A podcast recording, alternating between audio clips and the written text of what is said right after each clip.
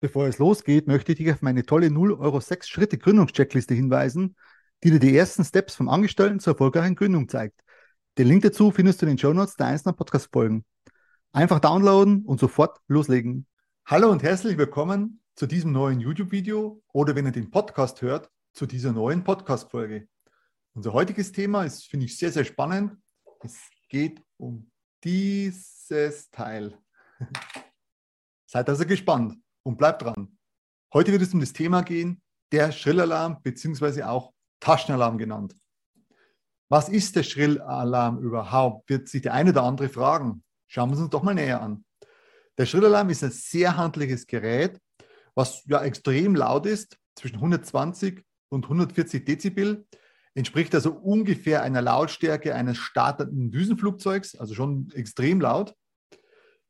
Äh, das Gerät ist sehr, sehr einfach zu bedienen. Es gibt prinzipiell zwei Varianten. Zum einen eins mit Stift.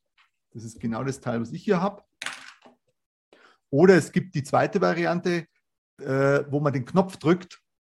Und äh, bei der Variante mit dem Knopf ist so, solange ich den Knopf drücke, ertönt der Alarm, lasse ich los, geht der Alarm aus. Und bei der Stiftvariante ist es so, solange der Stift gezogen ist, gibt es praktisch einen Daueralarm. Das Teil ist sehr, sehr robust. Es ist wie eine kleine Alarmanlage in Form quasi eines, eines Schlüsselanhängers. Und es ist sehr, sehr kostengünstig. Ich habe zwei Geräte mir gekauft und zwischen 8 und 9 Euro habe ich bezahlt, also relativ günstig. Wie kann ich den Schrillalarm überhaupt mitführen? Zum einen kann ich den Schrillalarm in die Handtasche packen wenn ich ihn in die Handtasche packe, sollte ich nur aufpassen, wenn ich ihn brauche, wenn ich ihn wirklich brauche, dass ich ihn relativ schnell in der Handtasche griffbereit habe und nicht lang suchen muss. Eine etwas bessere Variante ist es, wenn ich äh, den Schrillalarm in die äh, Jackentasche oder in die äh, Manteltasche stecke. Da ist er relativ schnell Eins äh, griff- und einsatzbereit.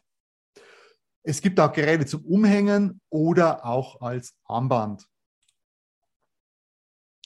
Wie kann ich den Schrillalarm einsetzen? Den Schrillalarm kann ich zum einen zur Selbstverteidigung einsetzen, zum Beispiel bei einem Überfall, sexuellen Übergriff, zum Beispiel im Parkhaus, im Park, beim Joggen, beim Spazierengehen, im Auto oder auch auf dem Nachhauseweg oder in den eigenen vier Wänden. Äh, es ist eine sogenannte kleine Alarmanlage, also man kann sagen, dass der Schrillalarm eine Mini-Alarmanlage ist für zu Hause. Ich kann damit auch Fenster oder auch Türen absichern. Um auf sich aufmerksam zu machen, zum Beispiel beim Unfall, ist es sehr, sehr äh, hilfreich. Oder wenn ich beim Wandern mich verletze und unbedingt Hilfe brauche und zum Beispiel ich dort kein Handyempfang habe, dann kann ich den Schrillalarm äh, sehr, sehr gut dafür einsetzen, um auf meine Notlage aufmerksam machen zu können. Der Trillalarm hier mal im Live-Einsatz. Hört schon, ne? ein richtig extrem lauter Ton. Darf ich den Schrillalarm überhaupt legal kaufen? Das Gerät unterliegt nicht dem Waffengesetz. Also ich darf ihn in Deutschland, Österreich, Schweiz erwerben. Ich darf ihn auch mitführen und auch legal einsetzen, benutzen. Da gibt es also keine Beschränkung. Werden durch den Schrillalarm Hörschäden verursacht, wird sich die eine oder andere vielleicht von euch fragen.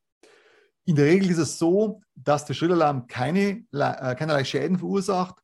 Was man allerdings nicht tun sollte, man sollte ihn nicht als Spielzeug benutzen und, ihn, und den Alarm automatisch dauernd äh, auslösen. Und man sollte ihn nicht ans Ohr halten, relativ lange Zeit. Das sollte man nicht unbedingt tun. Ansonsten äh, wird der Schrillalarm keine Schäden verursachen.